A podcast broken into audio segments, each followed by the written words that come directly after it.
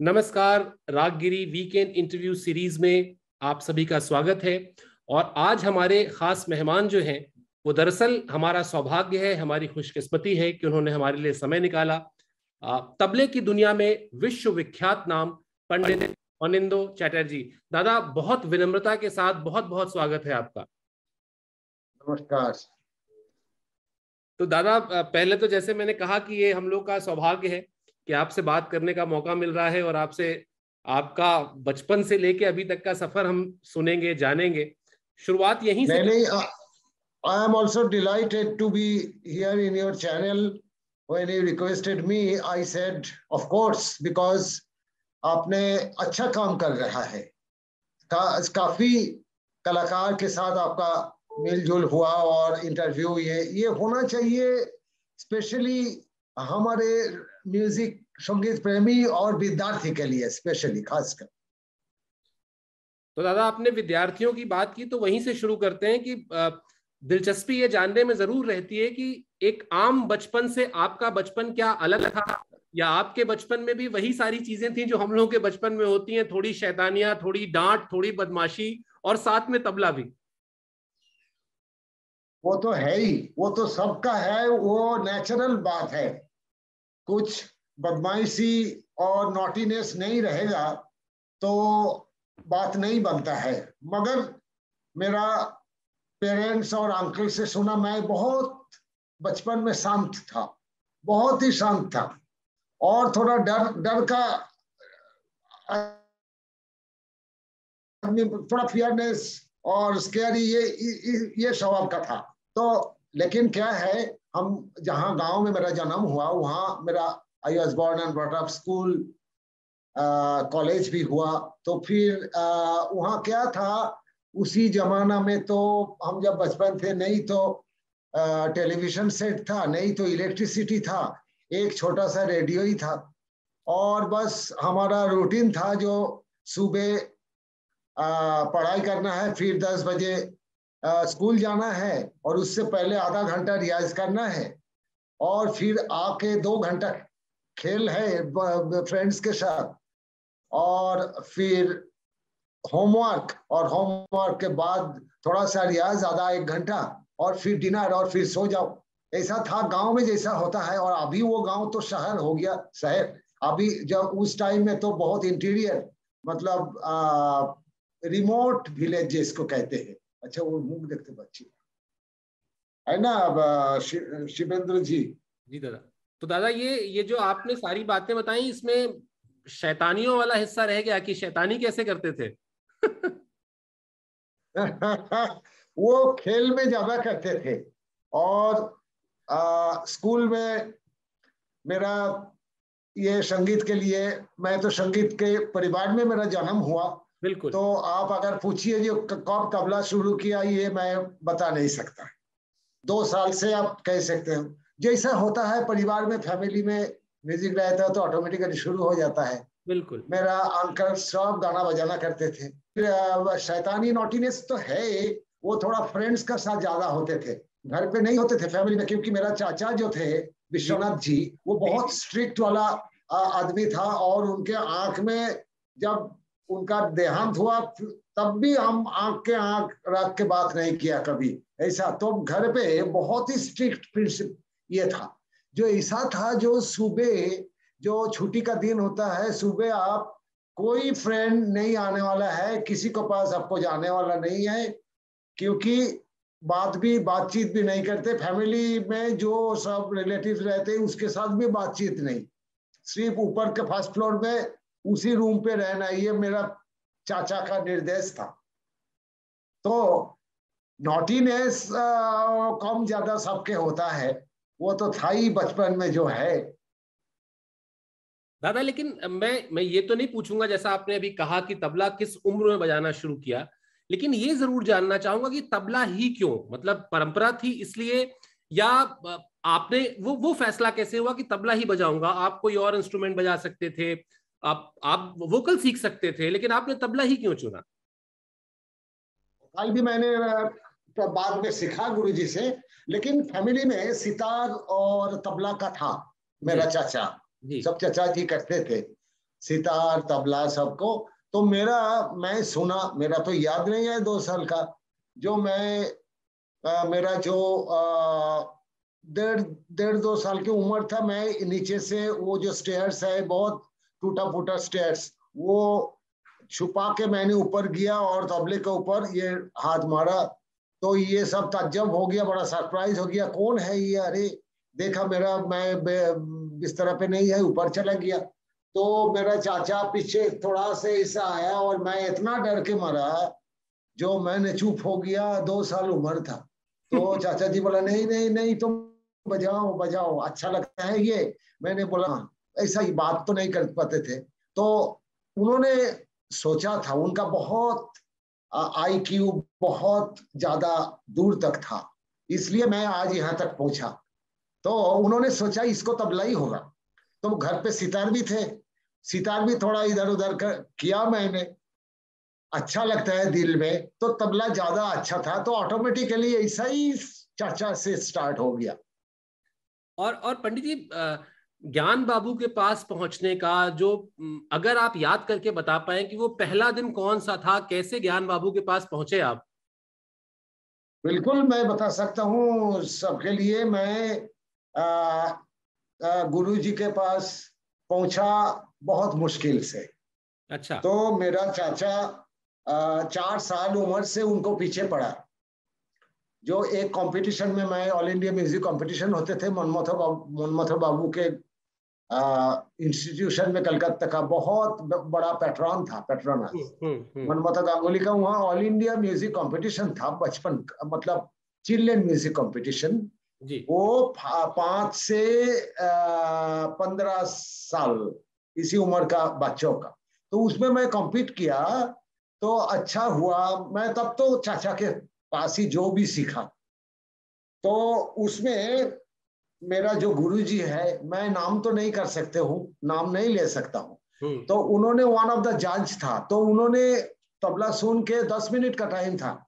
जो भी मैंने बिगिनर्स का वजह से जो भी बजाया तो वो ऑर्गेनाइजर को बोला ये बच्चा को तुम रुको कंपटीशन जब खत्म हो जाए पाँच छह बजे तब तक रुको उस, उसको मिलना है मेरा उसको गार्जियन से। तो मैं उसी में फास्ट हुआ था। ऑल इंडिया म्यूज़िक कंपटीशन में आ, तो मेरा आ, पाँच पाँच साल उम्र था। तो गुरुजी ने वो तो तब तक आया बोला अच्छा तुम तो इसको चाचा हो अच्छा। बच्चा बहुत अच्छा है ये लय छंद लेकर जन्म हुआ इसका। ये बात बोला था। और बहुत आदर किया बहुत कांत पे लिया सर पे लिया आशीर्वाद दिया ये बच्चा को अच्छा गुरु मिले तो बहुत अच्छा होगा। तो इस तक इंडिकेशन दिया था। तो चाचा जी उसके बाद उनके पीछे पीछे बहुत पड़ा। वो गाँव से आपको पता है बिल्कुल। गाँव से कलकत्ता आके फिर गुनी लोगों को साथ मिलना जुलना कितना मुश्किल बात था। तो अब मेरा चाचा का पेशेंस वैसा पेशेंस मैंने नहीं देखा। इतना पेशेंस था मैं उनका था जो भाई इनका पास उसको इनको मेरा भातीजा को देना ही है। तो करीब छह साल उम्र में राज़ी हुआ बोला वो देखो तुम इतना दूर से आते हो वो बच्चा याद नहीं रहेगा। मैं जो सिखाऊँगा उस वो याद नहीं रहेगा। तुमको तबला सीखना पड़ेगा उसके साथ। बोला हाँ गुरु जी आप जैसे कहिए। तो उनका जो आदि जो ओरिजिनल घर है Dixon lane twenty five Dixon lane is history में है। इंग्लिश हमारा कलकत्ता का म्यूज़िक हिस्ट्री में ट्वेंटी फाइव डिक्शन लेन इतना प्रसिद्ध है जहाँ कोई उस्ताद और पंडित बाकी नहीं है जो ना नहीं रहा और गाना बजाना किया वहाँ। उसका बहुत बड़ा एक टेरस था वहाँ। तो वहाँ मैं आया करते थे गाँव से। मेरा चाचा ले आते थे हफ़्ता में एक दिन दो दिन। तब हमारे गुरु भाई सीनियर कानाई दत्त जी शंकर घोष जी शमुल घोष जी और सब प्रसून बैनर्जी गा, गाने में सब उनके घर में रहते थे। दीक्षा लेन में तो वहाँ मेरा आ, चार चार पाँच साल बचपन में तालीम हुआ उनसे। देखिए दादा मैं अक्सर कहता हूँ कि जब भी आप जैसे आ, सीनियर आर्टिस्ट से बात होती है तो मैं हमेशा कहता हूँ कि आप लोगों से सीखने को कितना कुछ मिलता है और आपने अभी गुरु जी का नाम ना लेकर वो संस्कार जो आज की पीढ़ी को समझना चाहिए वो दिया कि गुरु का सम्मान दरअसल होता क्या है। दादा ये भी जानना चाहेंगे नहीं जी जी। कोई अगर कोई अगर पूछे विदेश में होता है जो मैं गुरुजी गुरुजी कहते हैं तो बोलता है you mean uh, who guruji means I, I said guruji means my teacher पद्म भूषण ज्ञान प्रकाश घोष ये तो कहना चाहिए मतलब वो तो है लेकिन खास तौर से मुख से हम लोग उस्ताद का सिर्फ़ गुरु का नहीं उस्ताद का नाम नहीं लेते हैं। अगर लेते हैं तो उस्ताद अल्लाह रखा खान साहब पंडित किशन महाराज जी और कान पे हाथ लगाना है ये आजकल का बच्चों के सीखना चाहिए बच्चा को। ये अच्छा, तो संस्कार घर पे होना चाहिए। ये ये बात हमारा चाचा ने सिखाया जो तहजीब और तमीज ये सब कैसे होता है? ये होता है गुणी लोगों का साथ रह रहे के तबला सीख के गाना सीख के ये तमीज नहीं आता है। इसके लिए अपनों को समर्पित करना चाहिए सरेंडर करना चाहिए, जो आज मेरा सामने एक समुद्र है। कई तबला हो, कोई शनाई हो, कोई सितार हो, कोई गाने हो, ये समुद्र में डूब देना है। और क्या मिलेगा पानी, वो पता नहीं। अभी तक भी पता नहीं मुझे। अभी मुझे याद मुझे लगता है जो 20 साल काम होता तो और थोड़ा एनालिसिस कर सकते थे अपने खुद को। अच्छा दादा ये तो जी जी जी आप अपनी बात पूरी करिए। जी जी। नहीं मतलब ये जो संस्कार है पहले तो गाना बजाना सीखने से पहले संस्कार और वो जो मैंने पहले बोला तहजीब किससे कैसे बात करना है बात करने का तरीका कैसा होगा मॉडेस्टी हम्बल और कहाँ आप बात करेंगे और कहाँ आप चुप रहेंगे? ये समझना बहुत ज़रूरी है। बहुत बात कर देते हैं और किसका सामने क्या बात करते हो ये ये अगर नहीं होगा तो अरे तबला क्या? कुछ नहीं होगा। बिल्कुल बिल्कुल बिल्कुल। दादा आपने तीन दशक मतलब तीस साल से भी ज़्यादा समय ज्ञान बाबू के साथ आप रहे। अब क्या चीज़ हाँ, थी जो मोटिवेट मैं, मैं जी जी। नहीं मैं क्या हुआ बीच में मैं गुरु जी ने वो सब टूर करते थे हम्म।